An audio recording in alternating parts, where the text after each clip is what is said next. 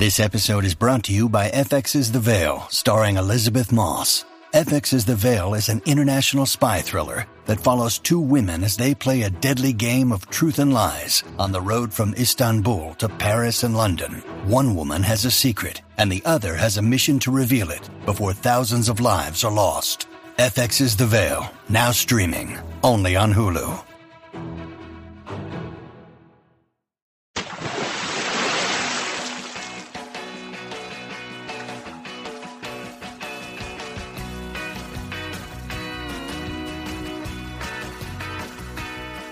Hey, everybody. Thanks for tuning in to Deep Dive, the All Music Books podcast, where we speak with authors of music books, bios, history, criticism, cultural takes, and everything in between. I'm your host, Steve J. Today's guest is John M. Borack, the author of The Beatles 100 100 Pivotal Moments in Beatles History. Welcome, John. Oh, Steve, thanks. It's great to be here. First off, congratulations on your book. I imagine it's incredibly hard to offer up a new take on the Beatles, but I do think your book fills the bill. Well, thank you. It was a long road to get it published, but I'm grateful that it's out there uh, in the world now. It's kind of like watching your child get born, and then, you know, unlike a child, you you hope people like the book. Everyone likes children. Not everyone likes all the books, but I, am just grateful that people uh, seem to be enjoying it. And yeah, I did try to offer up a little bit of a different take because there are so many Beatles books out there, but I didn't really see any like this one, uh, which ranks the top 100 moments in Beatles history, not only musical, but other moments as well, and also looks at their solo careers as well as their career as a group. Well, I have to step back because you did offer up just a, a wonderful metaphor as your child. And uh, I absolutely loved the forward of your book as my personal history sort of mirrors yours closely, give our listeners the dime version Beatles journey you had as a child, and then on up to the father of a child who is also a Beatles fan. Wow. Well, I think I was five years old, maybe six years old, and uh, my dad bought me my first Beatles record. It was the All You Need Is Love and Baby You're a Rich Man 45. And from then on, my obsession just took off. You know, I didn't really start appreciating them until I was a teenager. And then, of course, I, I had to work backwards because this was the mid 70s. Had to work backwards, you know, towards you know collecting all the original U.S. albums and U.K. albums. But you know, once I started doing that and listening to uh, the music, I just became a huge fan of the music and the people and and everything. It's been quite a journey, but you know, my my dad sort of uh, began that journey for me by purchasing me all these Beatles records. Even though he didn't really care for the group so much, he was more old school in that regard. But, you know, he sort of helped feed my obsession, and I'll be forever grateful to him for that. And, and you did the same with your daughter, though, correct? Yeah, both my kids are uh, Beatles fans. Uh, my daughter is going to be 24, and she has seen Paul McCartney with me in concert, I think, four times now. Hmm. And we will be going for number five here in Los Angeles in May.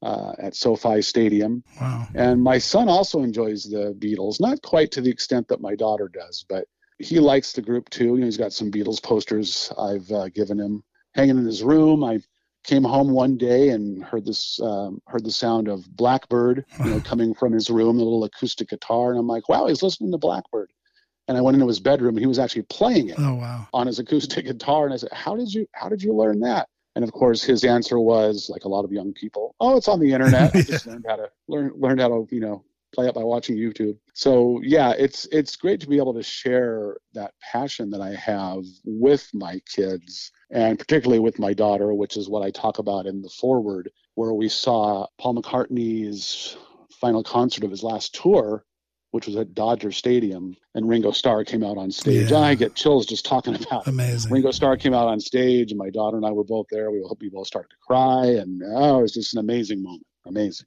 Well, I saw Paul with my daughter at Fenway Park here in Boston, and uh, it's a weird thing to say, but I'm proud to say now that she has seen him more than I have. So oh, that's I great. did my job, I think. That's great. Yeah. Let me ask you this How did you come up with the concept of this book? Because there's a lot of historical books on the Beatles, but this is one person's list and one person's perspective in that order. Well, I've always been a list maker. You know, I write for Goldmine Magazine, a record collector's publication. I'm a contributing editor there. And every year I would, uh, you know, make my top 20 list of, uh, of albums of the year and put it up there. Uh, I've written a couple of books on the topic of power pop, and you know, one was the top 200 power pop albums ranked in order. And you know, for better or worse, people love lists. They like to uh, agree with them or disagree with them, uh, but it always sparks a lot of discussion. So I thought, well, why not combine my love for list making with my love for the Beatles? I don't think anyone's ever approached things from this angle before. So that's how the uh, the idea came came to be. I could have done 100 moments on the Beatles as a group, just as it was, but I thought, why not include the solo years and make it right. sort of all encompassing? And that's sort of uh, that's sort of how it, how it came to pass. Well, it's genius. And, and I'll mention to our listeners um, to that end, there's a great quote on the inside flap that states that you have, quote, created a book to agree with and disagree with. So everyone read this and dig in because it's it's really wired that way. And that's really part of the fun of it. Yeah, you know, it was the publisher who came up with that uh, line, a book to agree with and disagree with. But that, but that's exactly what it is. You mm-hmm. know, no one is going to read the Beatles 100 and agree with all of the rankings. Uh, you know, I've I've done interviews where I've spent a good portion of the interviews trying to defend yeah. my my ranking of, of certain items here, and how could you put that ahead of that, and how could you put that ahead of that, and you know, it's one person's list, like you said. And if I were to make this list again now, it would probably be a lot different. I know it would be a lot different. It would have been different if I would have made it, you know, one day after I sent the manuscript in, just because things change, feelings change, and but you know, it's it's just supposed to be in good fun. You know, it's it's not supposed to be here's what the top 100 moments are. I'm right, you're wrong, and this is it. it's something to kind of have a discussion about, and and that's what uh, what makes it sort of fun for. Me. It's like the perfect Friday night at the local pub with your music buddies and just going back and forth. And you know, one of the things that makes this so much fun is the brevity of each moment. They're only a few pages long, so it's really a compelling and easy read. And I'm curious, was that intentional? Well, it was. Uh, if I would have gone too long with 100 moments, you know, the, the, book as it is is 200 and some pages. I would have, you know, ended up with a nine-volume work here. I thought, I thought it was good to sort of keep it brief and to the point. What I tried to do was make this a book that a casual Beatles fan or someone who was on, who was really not aware of the group so much and their history, they would enjoy it. But I also tried to make it interesting for people who are longtime fans of the Beatles or the solo Beatles. And one way I tried to do that was by including some quotes that you don't see all the time. And that involved doing a lot of research online, reading a lot of other Beatles books, you know, watching videos uh, of John Lennon, Paul McCartney, George Harrison, Ringo Starr being interviewed. You know, there's some great interviews on YouTube that people might not be aware of. For example, you know, John Lennon talking about the tracks on Abbey Road one by one and mm. giving his own personal take on all of them. You know, not a lot of people are aware that that's out there.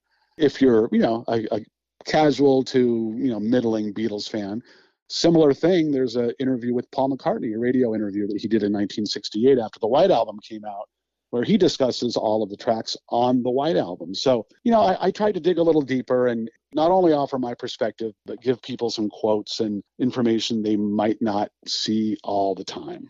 That's one of my favorite parts of your book because the quotes set it up really well and, and from different angles, different levels, whether you agree with, you know, what that particular moment is or not. I thought the quotes just added so, so much. And I look forward to getting to the next quote. So you're listening to All Music Podcasts, a member of Pantheon Media. Hello, Pantheon Podcast listeners. Christian Swain here to tell you more about my experience with Raycon earbuds. Our family now has three pairs of Raycon earbuds around the house, and my wife just grabbed a pair of the Headphone Pros to replace some headphones from a company that was double the price. And yes, she loves them. Now, if you haven't pulled the trigger on a pair of Raycons, or even if you have, but you're in the market for another pair because they're just that good, well, now is the time to check them out because they just launched their upgraded model of the best selling everyday earbuds. With Raycon's upgraded everyday earbuds, now you also get active noise cancellation, ergonomic design, and multi point connectivity that lets you pair with two devices at once. New quick charge function, three customizable sound styles, plus awareness mode. Available in a variety of vibrant new colors to complement any and all skin tones. I even have a pair of earbuds in a cool green color. I have tried just about every earbud known to humankind, and these Raycons are fantastic. Seriously, if you've been wanting to check out Raycons, there truly is no better time. You're going to ask yourself why you didn't check them out sooner, and Raycon offers a 30-day happiness guarantee. So, what are you waiting for? Go to buyraycon.com slash Pantheon today to get 20% off your Raycon order, plus free shipping. That's right, you'll get 20% off and free shipping at buyraycon.com slash Pantheon. Buyraycon.com slash Pantheon. We're speaking with John M. Borack. He's the author of The Beatles 100, 100 Pivotal Moments in Beatles History. So let me ask you, well, actually, two million dollar questions. I was going to say the million dollar questions, but there's two of them. so the first one is what and how was your process in deciding what moments to include? Well, some were relatively easy. Obviously, the probably the top 20 were ones that you would imagine would would be included, you know, John Lennon meeting Paul McCartney, the Beatles coming to America, uh, Ringo Starr joining the band, that sort of thing. In terms of some of the other things, it was just things I thought were, were interesting about the band. Um, relationships, marriages, certain singles being released, certain solo records being released. You know, every solo record is not covered in there, but I think the more the more compelling ones are, and the ones that I feel are interesting from a historical per- perspective, like Ram, for example. Paul Linda McCartney's album Ram got ravaged by the critics when it was originally released in 1971. Even Ringo Starr, and I think this quote might even be in the chapter, I'm not sure, but he said, I, I don't hear a single tune on there. Wow. Which is is more, uh, you know, speaks more to Ringo's relationship with Paul at the time than it does to the music that was included on Ram. But look at some of the uh, records from more of a historical perspective and talk about those. You know, I just started making the list and then, you know, changing the list, putting it in order, and then reordering it, and then re-reordering it, back and forth and back and forth, and you know, a lot of them were obvious, some are not so obvious, but I tried to just give an overall perspective of the band and the solo Beatles. Yeah, and that was my second million dollar question, and you answered that uh, with how, how you ordered it. But I have to ask, like, did you wait to order it until you had all hundred, or did you do it as you go along and then kind of mix it up? I know it was pretty fluid. No, I waited until I had all 100 moments and then put them in order. I, I knew what number one was going to be. And that was? and I knew what number 100 was going to be, which is kind of funny. We'll talk about those. so let me just ask you this then. Was coming up with 100 moments easier than you thought or harder? I mean, that, that's, you know, it doesn't sound like a big number, but it is.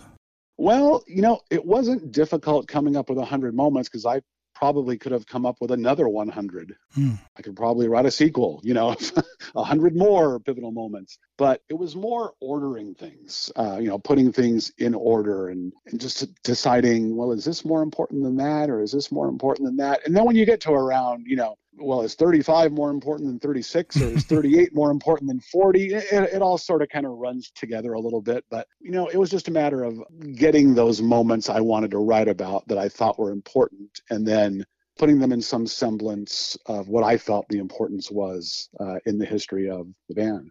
And, and, it's really important to point out that it is not a uh, continuum or you know a narrative you know in time. It, it's all over the place. Right. It's the moment that you focus on, not when it happened. Right. it, it is not in chronological order, and I mention that in every interview I do. I mention that every time I speak to somebody. It's mentioned in all the publicity and press for the book, and I still have people said, why is it not in order? well, it's it's not supposed to be in order. If you want a biography of the band, there's a million of those out there by people who are far more accomplished than I am. you know, uh, there was no need to reinvent the wheel, as it were. So I, I just wanted to offer a little, you know, bit of a different perspective, and I think that's what I did straight up your perspective too, which is really interesting. And you mentioned a couple of the chapters. Number one, as you mentioned, was pretty obvious.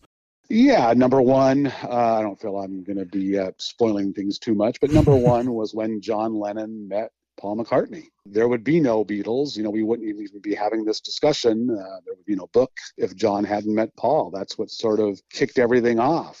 The interesting thing I found in some of my research was that everyone assumes they met for the first time in summer of 1957 when um, John and his group, the Quarrymen, were playing in Woolton uh, on this um, outdoor sort of mobile stage. But looking back, I've I've found some quotes from Mark Lewisohn, who's a noted oh, yeah. Beatles historian, saying that you know they might have met earlier. Hmm. John and Paul might have met earlier and even exchanged a few words, you know, a year previous in a uh, fish and chip shop or something. But yeah, that was that was the big one. That's where it all began. And then of course Paul brought George into the group, and then a few years later Ringo joined, and then we were off to the races. Off indeed. And it, so, is it fair to say my perspective, or my gut reaction was that chapter two kind of set up everything that follows, just because of the size and the uh, effect that the Beatles had?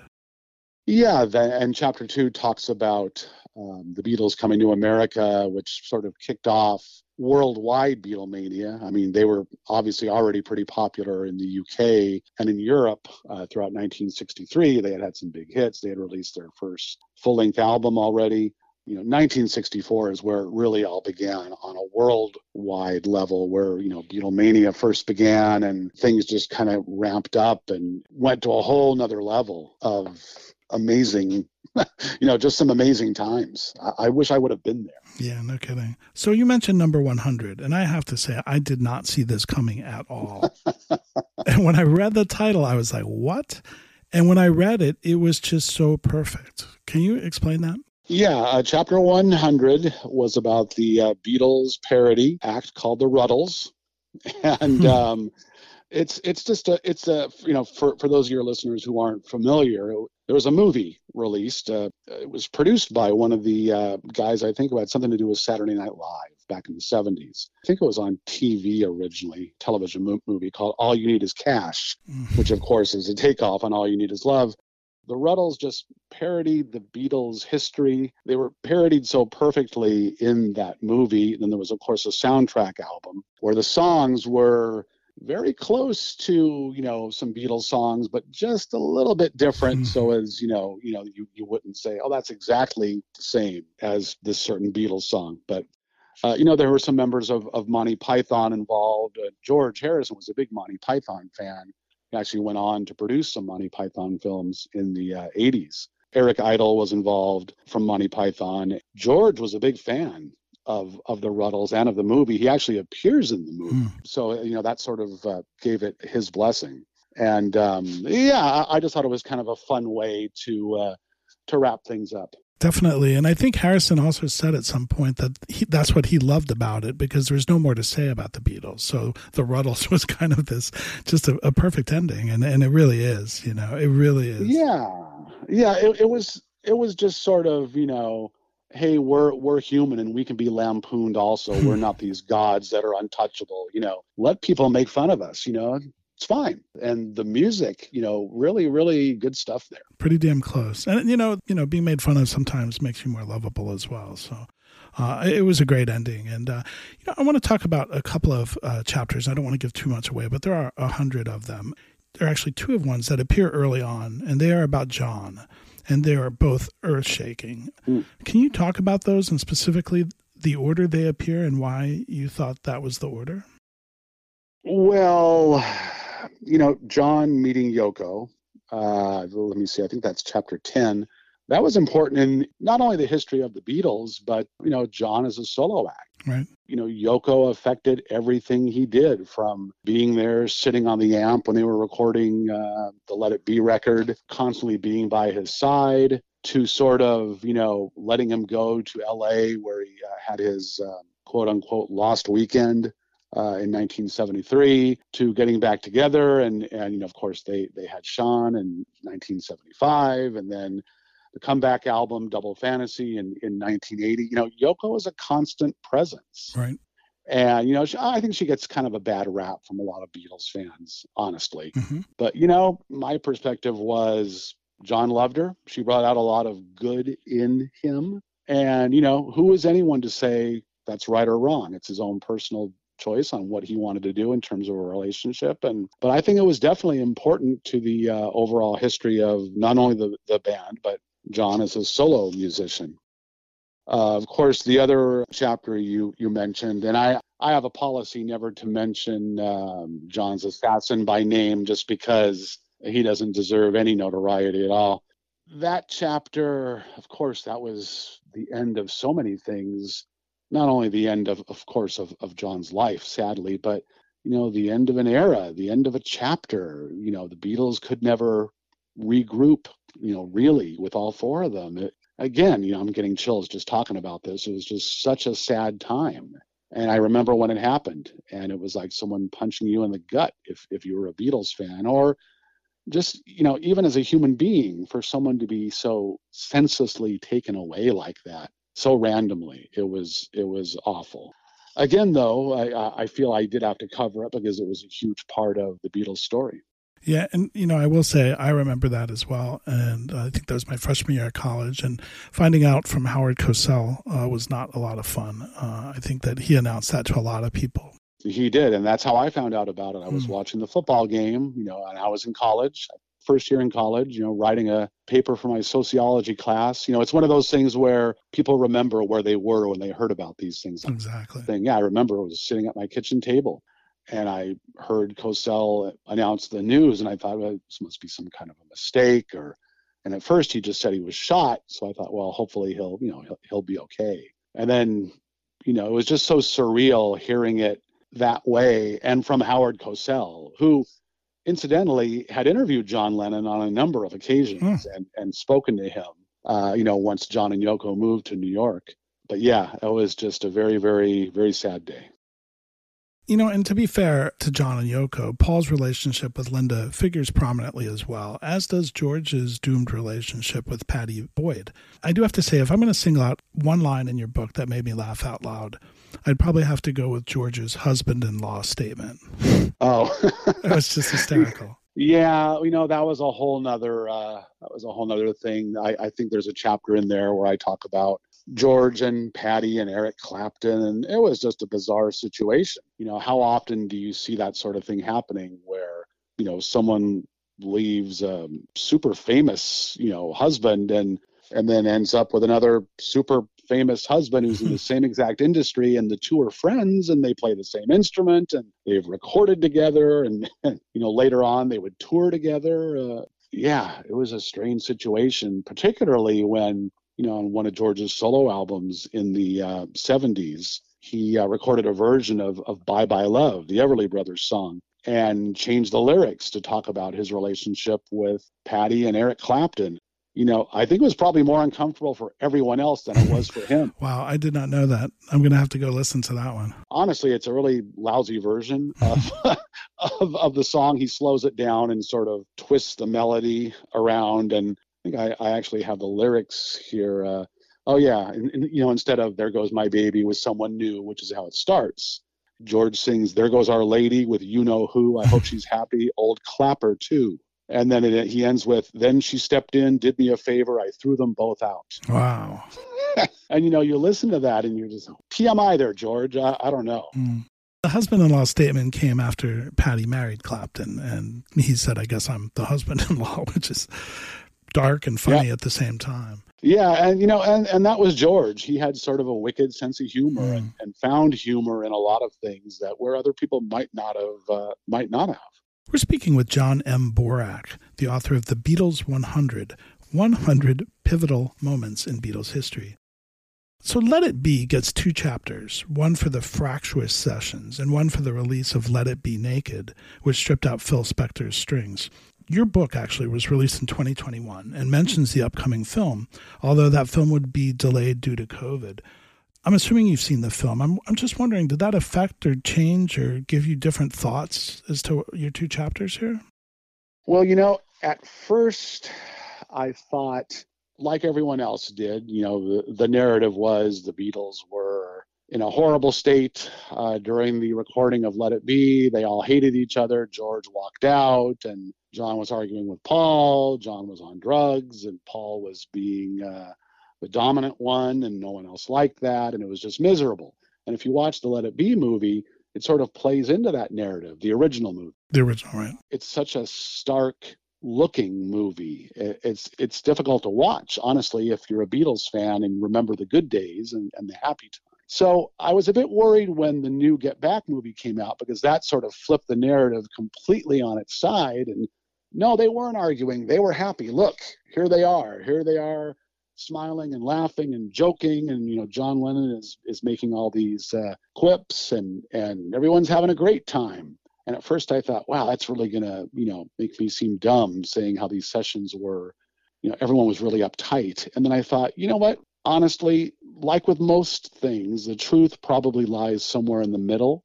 I don't think they were as miserable as you know they were made out to be but in the new get back film i don't think things were as hunky-dory and rosy as as peter jackson made it out to be. As someone who's worked in television editing can completely you know change the story. Right right. And so you you can include what you want to include and take out what you don't want people to see. And you know peter jackson is is a filmmaker.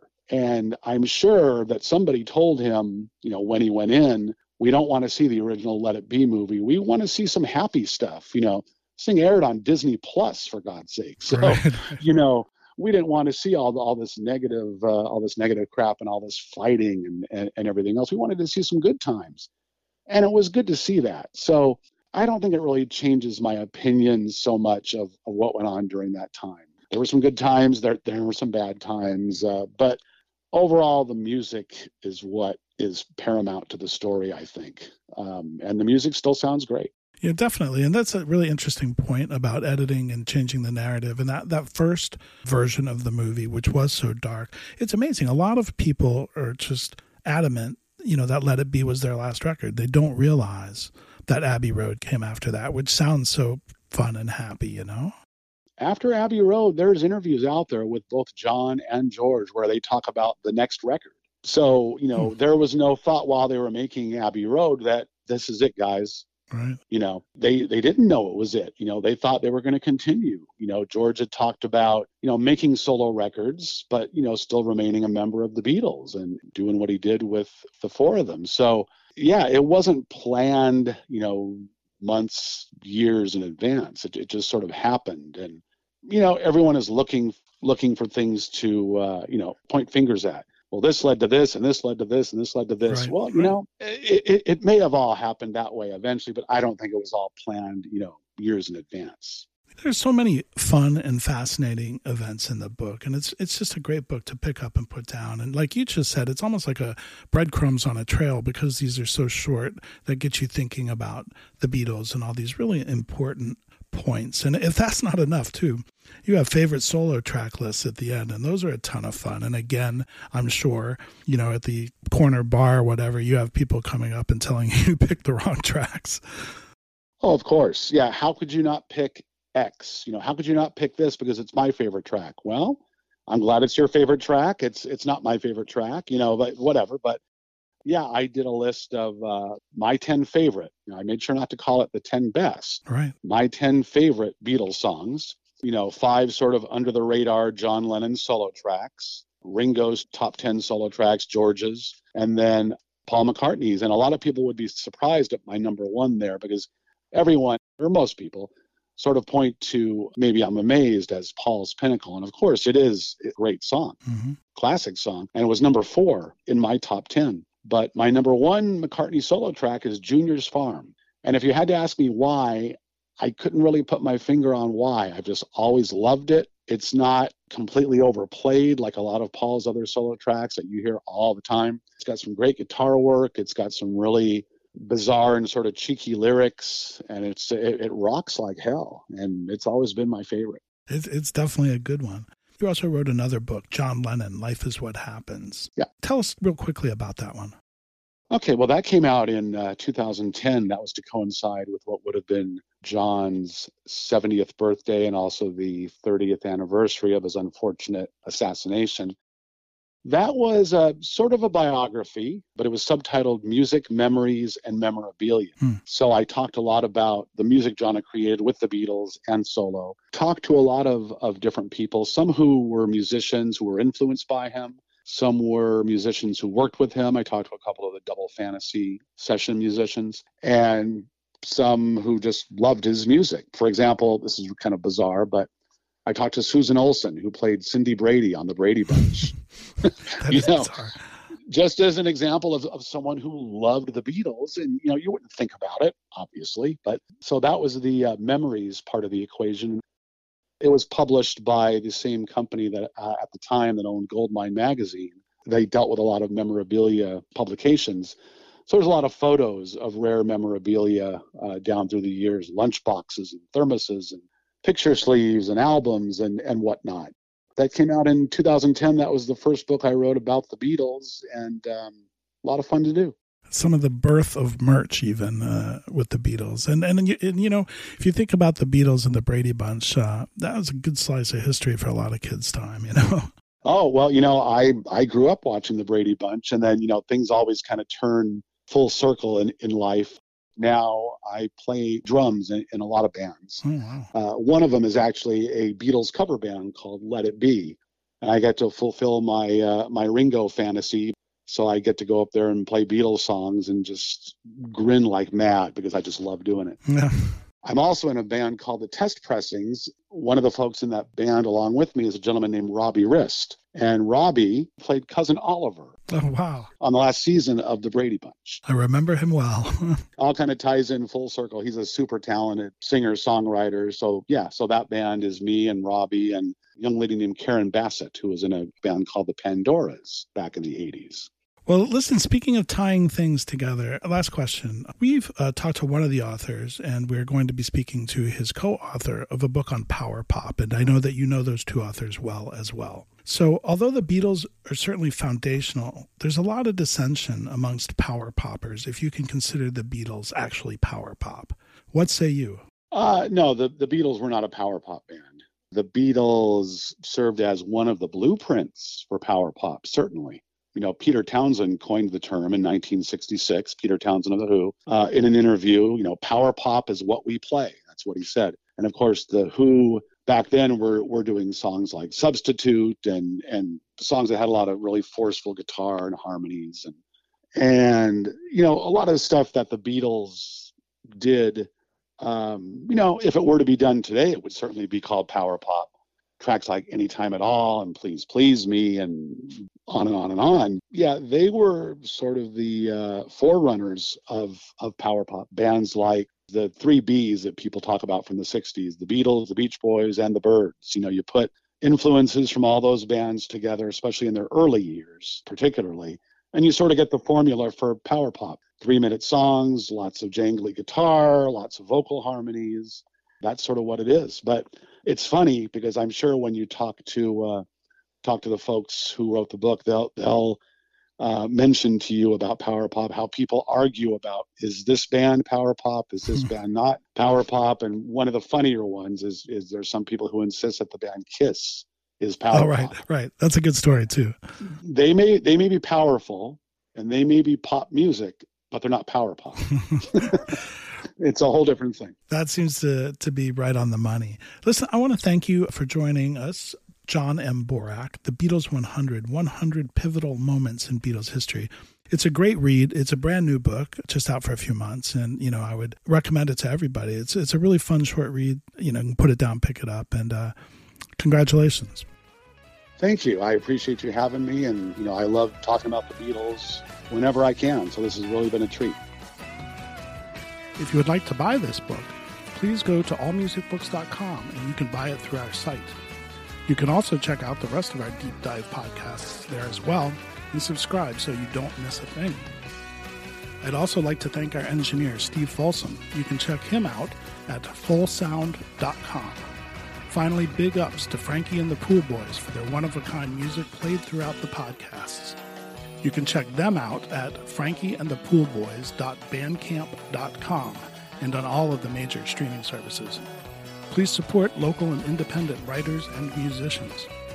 We're out until the next time, and thanks again for tuning in to Deep Dive, an allmusicbooks.com podcast and now a proud member of the Pantheon Podcast Network.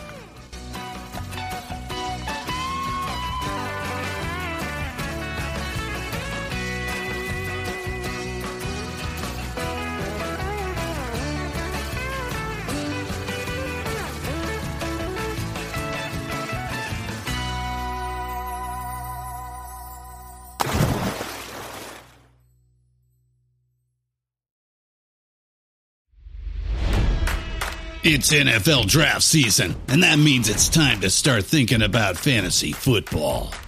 FantasyPoints.com features industry leading experts and prognosticators using proprietary hand charted data to help you score more fantasy points. FantasyPoints.com is the place to go for whatever kind of fantasy football you play. Whether you play fantasy football, daily fantasy sports, or do a little bit of everything, Fantasy Points has the meticulously researched content to guide you to victory. And why wait for the fall? Fantasy Points also covers the new spring football league, the UFL. Join the guru, John Hansen, Scott Barrett, Joe Dolan, and other massive names in the fantasy football universe with an exclusive offer. Use code Pantheon for 15% off any fantasy points package, including the all in package, with access to every article, tool, and data nugget that Fantasy Points has to offer. That's fantasypoints.com and code Pantheon for 15% off at Fantasy Points. Fantasypoints.com. Code Pantheon. Score more fantasy points.